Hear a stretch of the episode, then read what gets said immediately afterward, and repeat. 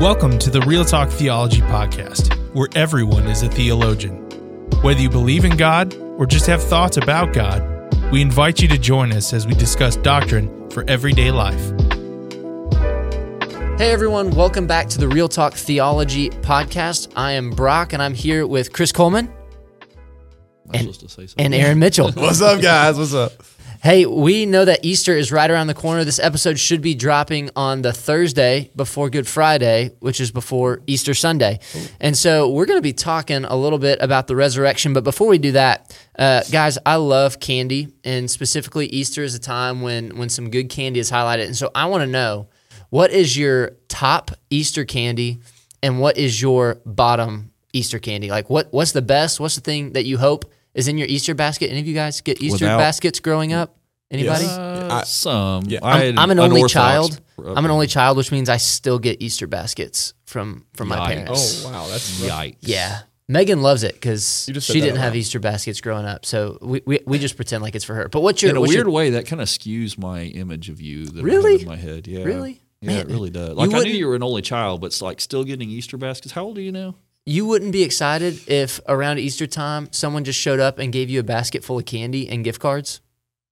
Gift cards, yes. Gift I cards are nice. Yeah, Yeah, all yeah, right, yeah, all right. okay. That changes it a little. But the Thank candy you. thing, I'm like, Thank yeah, you. well. All right, what's your top Easter candy and your bottom? The Easter bottom, I can tell you immediately. Those peeps are disgusting. Peeps are pretty bad. Garbage. Peeps are garbage. We agree. It's like a, it's like a generic marshmallow, but it it's like weirdly chewy and but it's like crunchy too. It's like crystallized. I don't know. I'm not And, a fan. it's and just such an unnatural color for a marshmallow. I'm pretty too. sure they Like, came out with Peeps cereal.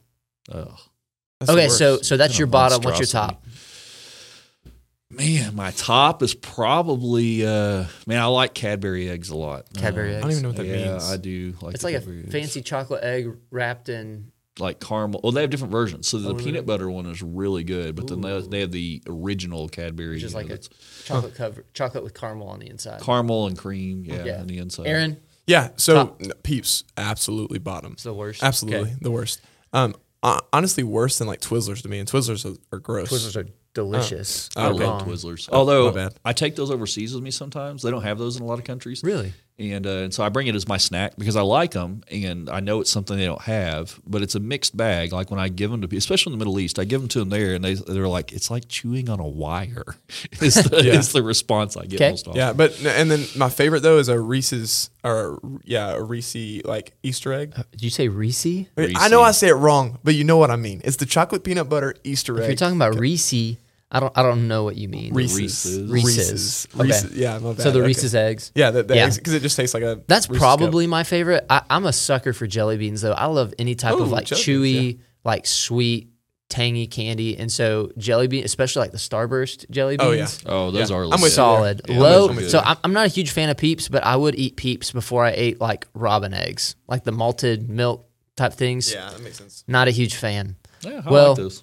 While you guys are lonely without an Easter basket, I will be enjoying mine on Easter Sunday. But what we'll also be enjoying on Easter Sunday is celebrating the resurrection. And today, we simply wanted to talk through some of the evidences that we have that the resurrection isn't just something that that you know we talk about on Easter, but it's something that we can have uh, assurance to to believe that there's there's actually evidence for that there's a, a historical evidences for the resurrection. And so we're going to begin to just talk today why is it that we put so much hope so much stock so much faith so much belief in this event that this event took place on easter? So as we're going into this topic uh, there is a question. Did jesus really raise from the dead there's a lot of myths about people in the past, whether it's in um, you know mythology or uh, just fables, where people have risen from the dead.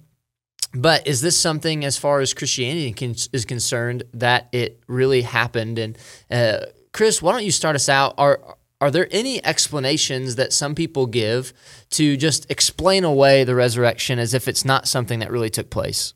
Well, Yeah, there's there's actually a list of those that I commonly hear. Uh, so part of my role with the Arkansas Baptist State Convention is doing apologetics, and so uh, of course the resurrection is a I mean it's a Hot hot topic. hot topic. And so uh, you have a few different common secular explanations that float around out there. Uh, one of them is simply that the Bible stories have been changed through the years, uh, that the, the manuscripts that we have today are, are not what was originally written. Um, but when you dig into manuscript evidence concerning the New Testament in particular, I mean, we have over 5,600 copies of the New Testament, like in the original Koine Greek that it was written in. And uh, the accuracy rate with those is 99.5% between the different manuscripts that we have. Now, What makes up for that 0.5 percent difference? Uh, well, part of that is you do have partial manuscripts because we find manuscripts, of course, that are Right. that have been messed up over the years. But some of it's scribal notes where there's been notes put there that we don't know how to handle that in the codex.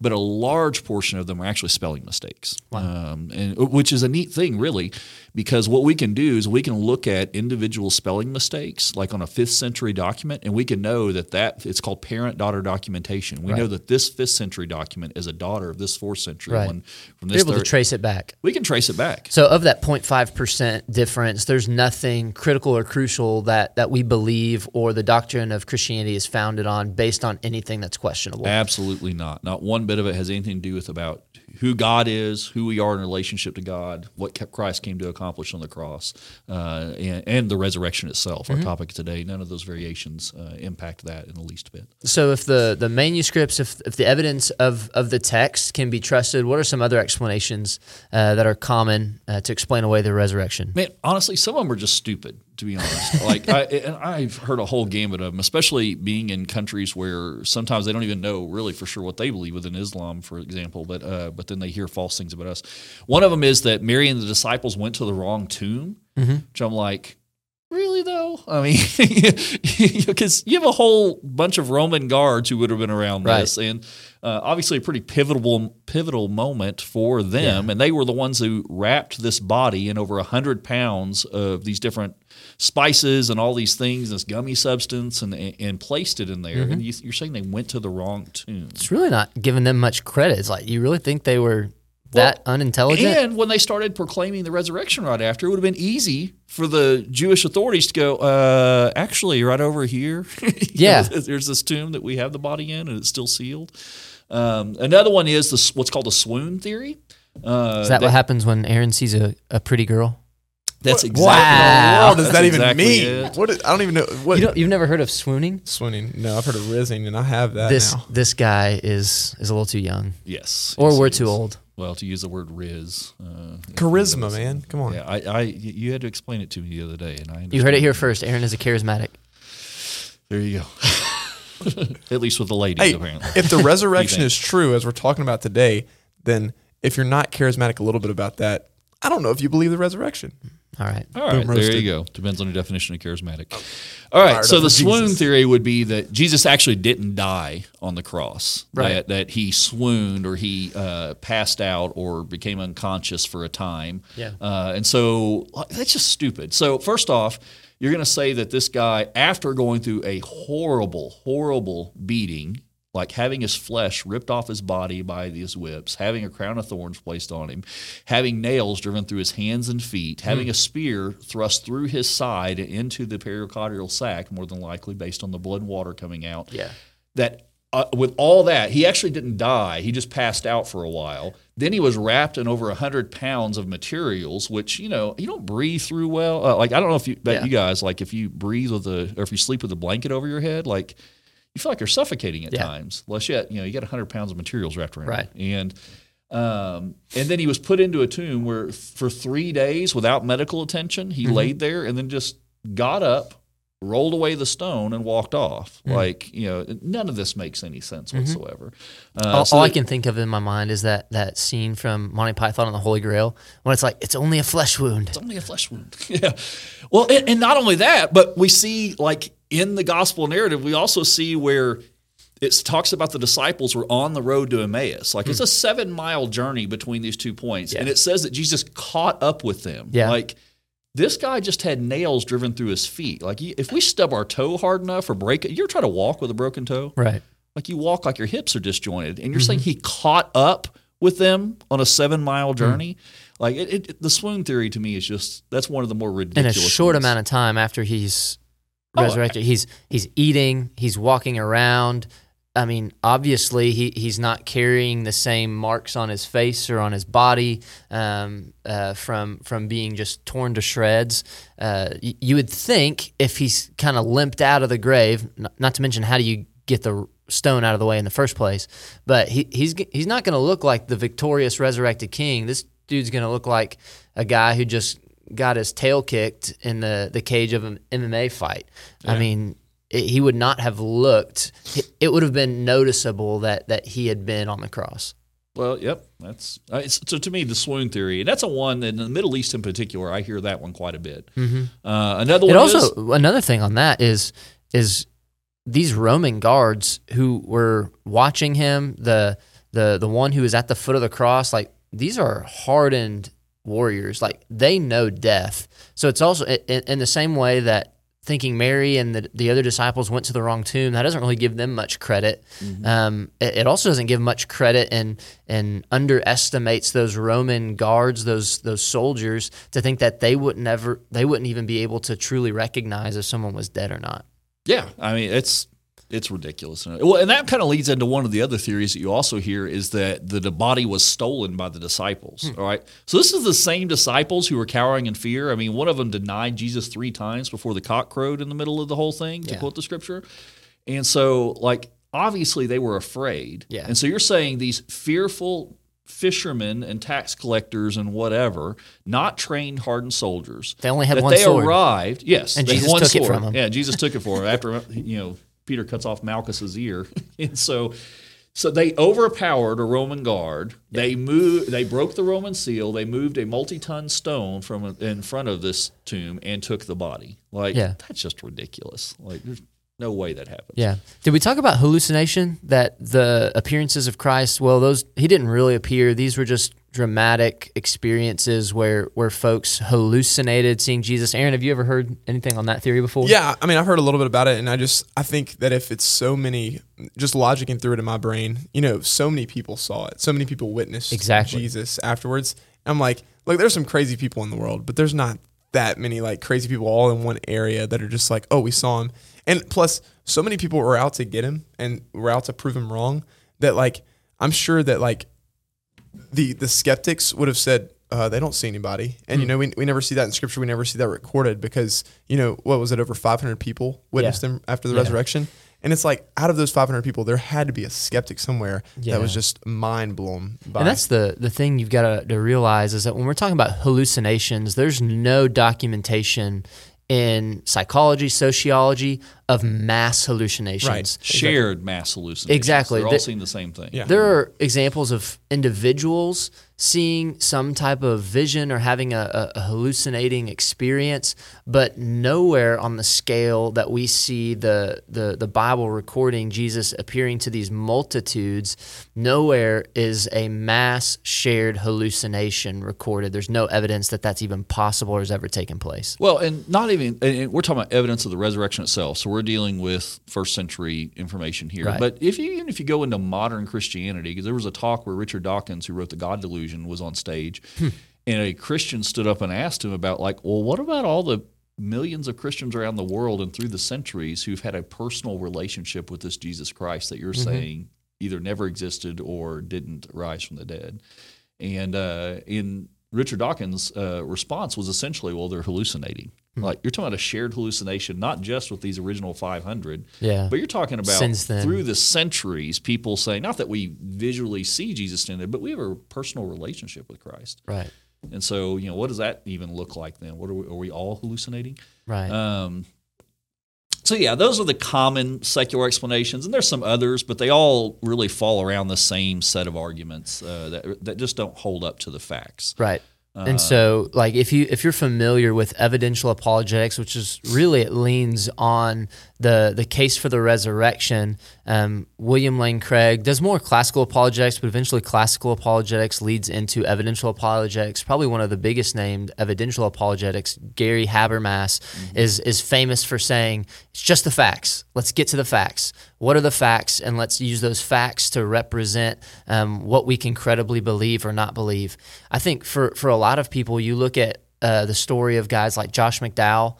Um, you look at the story of of guys like even um, a Lee guy that Strobel. Lee, Lee Strobel, the guy we had, uh, Bobby Conway recently. A lot of them, their, their understanding of Christianity. Um, what's the the uh, the other guy, J. Warner Wallace? Wallace, Very similar folks who were very skeptical at some point in their lives, and ultimately came to be convinced because of what they saw and the evidence for the resurrection. Uh, so if if we can get settled on the resurrection, really, that's what everyone has to deal with the resurrection. Yeah. Did it happen or did it not happen?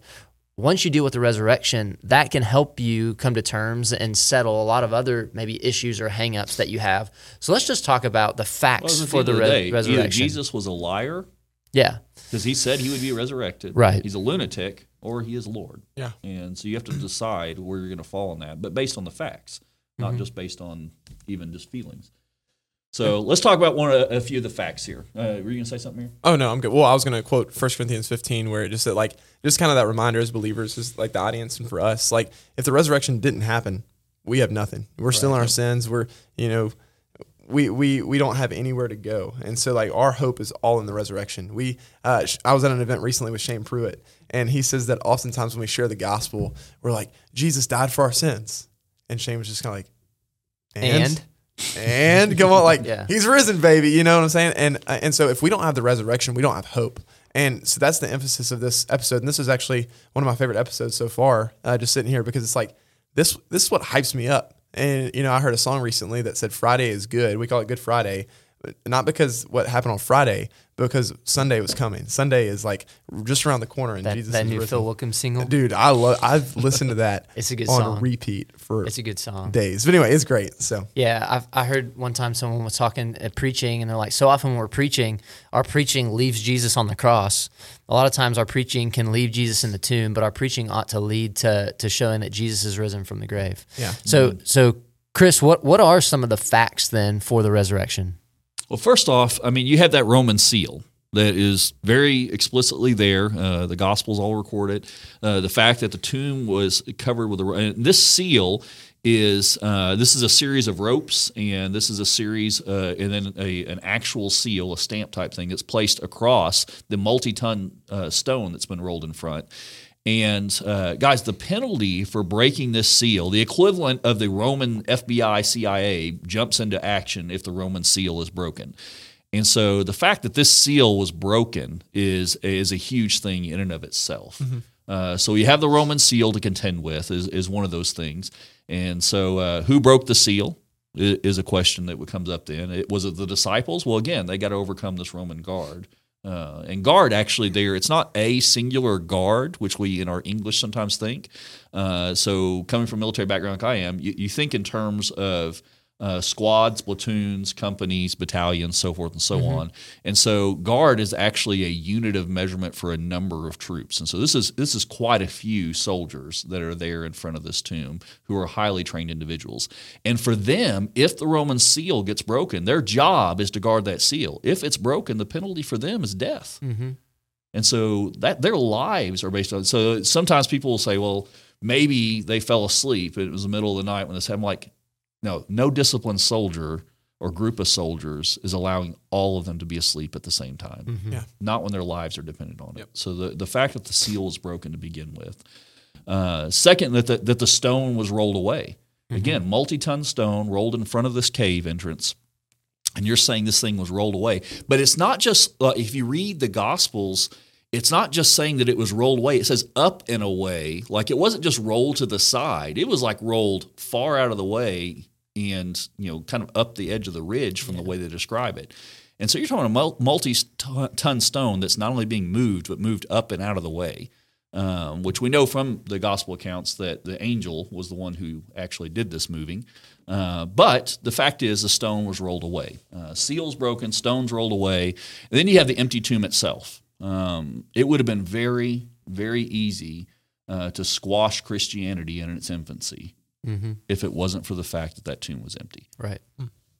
If it wasn't for the fact that Jesus' body could not be produced by the Jewish authorities Mm-hmm. or the Roman authorities, that then this would have all ended quickly. But they couldn't produce that body. Right. Yeah. Um, you guys got any comments on that part, or I can keep on working through some facts here. No, I think uh, it, it's important to, to point out because you even see in the gospel accounts there's this whole cover up scheme um, where where they're trying to to give an explanation for how it was, and that's where you see them making that same argument that the disciples came and, and stole the body, which again is is an insult to all those soldiers to say that this ragtag group of of eleven guys um, with one sword came and overpowered a, a, a group of hardened Roman soldiers, um, and were somehow able to to get Jesus's body. But then that still doesn't explain for all of the appearances of Jesus after the fact. And it talks about how that that was the story that was still being promoted um, at the time, uh, but but we see that wasn't true. But exactly all they got to do in order to to squash this whole thing is is to bring out the body of Jesus and say y'all are a bunch of liars. Yep, that was it. And not well, and to go a step further, then with the Roman guards, not only did they had to get by the Roman guards, but even after the resurrection happens, it records that the Roman guards fled. That's AWOL. They're committing AWOL. Mm-hmm. Like these disciplined soldiers just left their post, and uh, so not only has the seal been broken, not only is the tomb been opened and now is empty, but they're leaving their post, which means Right. something dramatic happened here for these disciplined Yeah. men to flee from this scene of this crime. Yep. And there's something else that this leads to is if if the disciples came and somehow uh, they overpower this this Roman these Roman soldiers, they somehow figure out how to roll the stone away.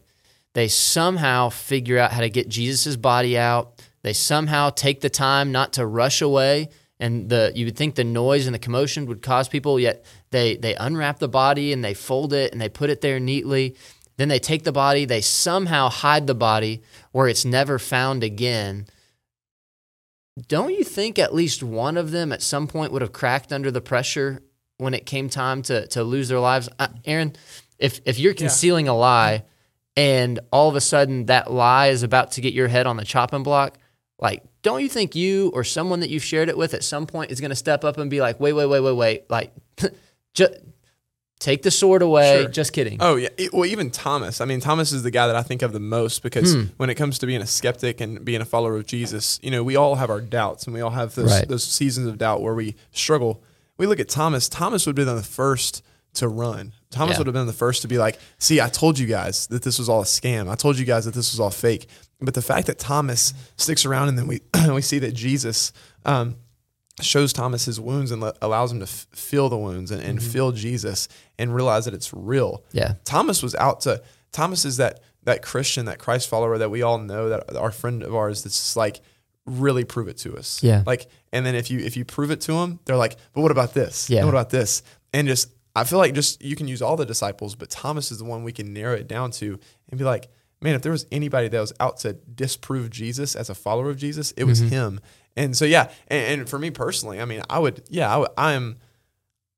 I- want to follow the truth. I want to follow what is right. And Yeah. these guys are coming from uh, sort of a Jewish um, background. And if being a Jew was right, then I'm sure they were like, "Oh, this Jesus guy was a scam. Back to my Jewish ways." Or you know, if this isn't right, then I'm going to follow this instead. But the fact that they take it to the point of death, other than just one of them, you know, like uh, they take it to the point of death, shows the seriousness. Now, by no means am I saying if someone's willing to die for something that automatically makes it true.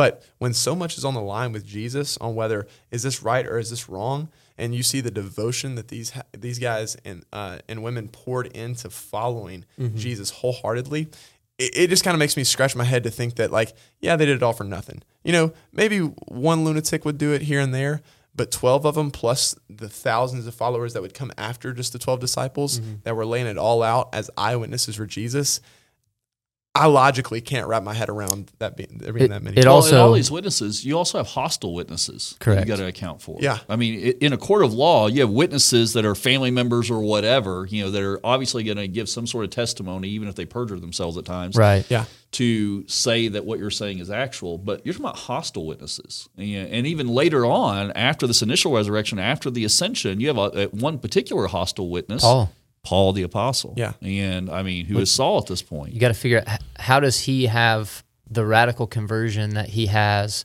if it's not for coming in contact with the resurrected Christ. because he wasn't because again he wasn't seeking Jesus. It's one of those things where like He was seeking to stamp he was- stamp out he any was- work of Jesus. Yeah, it's it's the story of Lee Strobel or J. Warner Wallace or all these uh, you know all these different guys who studied and researched. Like I'm going to disprove this Jesus, and they just get stumped. And, and I think that's uh, even more of a powerful witness and testimony uh, to the goodness of Jesus and His resurrection and just His power that He holds as King. And so, yeah, Well, and I often, and, and outside of even all the scriptural and nature and character of God and theological arguments for perseverance of the saints, the fact that we're once saved, always saved, for me, it's a simple thing of if you've really met the same Jesus I've met, there's no walking away. That's the question. Did you meet the Jesus I've met? yeah, for sure. Paul, obviously, who Saul originally met the Jesus that I've met. I mean, this guy never walked away. And all guys, all of these disciples, and, and including Paul in with these disciples in this case, all these disciples suffered horrific deaths, with the exception of one. Yeah, John. Yep. And they tried to boil him alive. He wouldn't die. So they exile him to Patmos, where God gives him the book of Revelation. Yeah. And he eventually comes back and lives in Ephesus and uh, finishes out the rest of his life there. But but all these guys died horrific deaths. And uh, you talk to anybody that's military or has worked in intelligence before, and uh, guys, torture only does so much.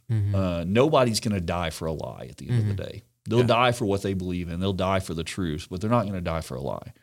At a certain point, it's like you said a little while ago. All right, all right, I give, I give. But Yeah. you're not Yeah. talking about just one person.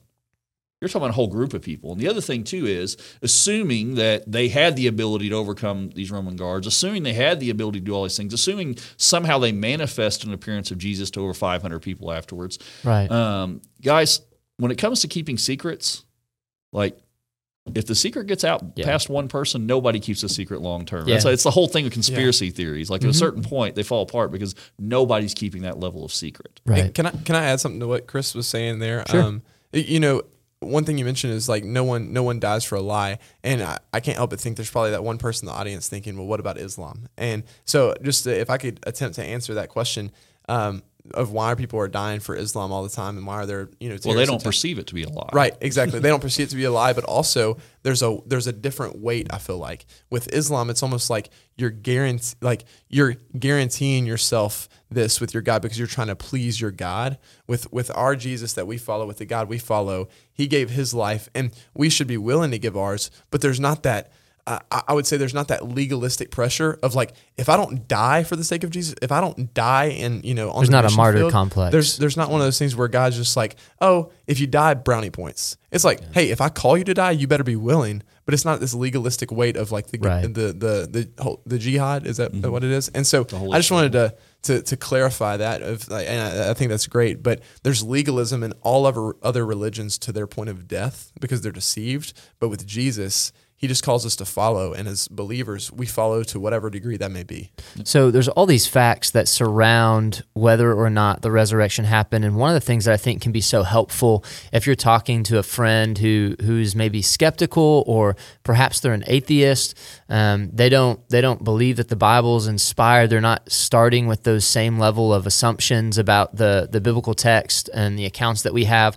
The good thing with evidential apologetics and specifically the, the case for the resurrection is is a lot of these facts are accepted by critical scholars um, even those who, who would reject inspiration of scripture who would even come to a different conclusion and say that you know jesus didn't rise from the dead. Facts like the tomb being empty um, jesus' disciples having some type of experience believing that christ is risen um, the the the result of preaching and these disciples after the resurrection, um, having the resurrection at the center, and the Christian establi- church is establishing and growing, and people are, are willing to die. Like a lot of these things are historical facts that even critical scholars accept. So it gives us common ground to to to lift up these pieces of evidence and and challenge people what they're what they're going to do with them in the end. Well, and coming back to the question that I raised earlier, at the end of all this, as you look at the facts, as you examine the evidence, you have to ask yourself: Was Jesus lying? Which the Mm-hmm. evidence and the facts say no.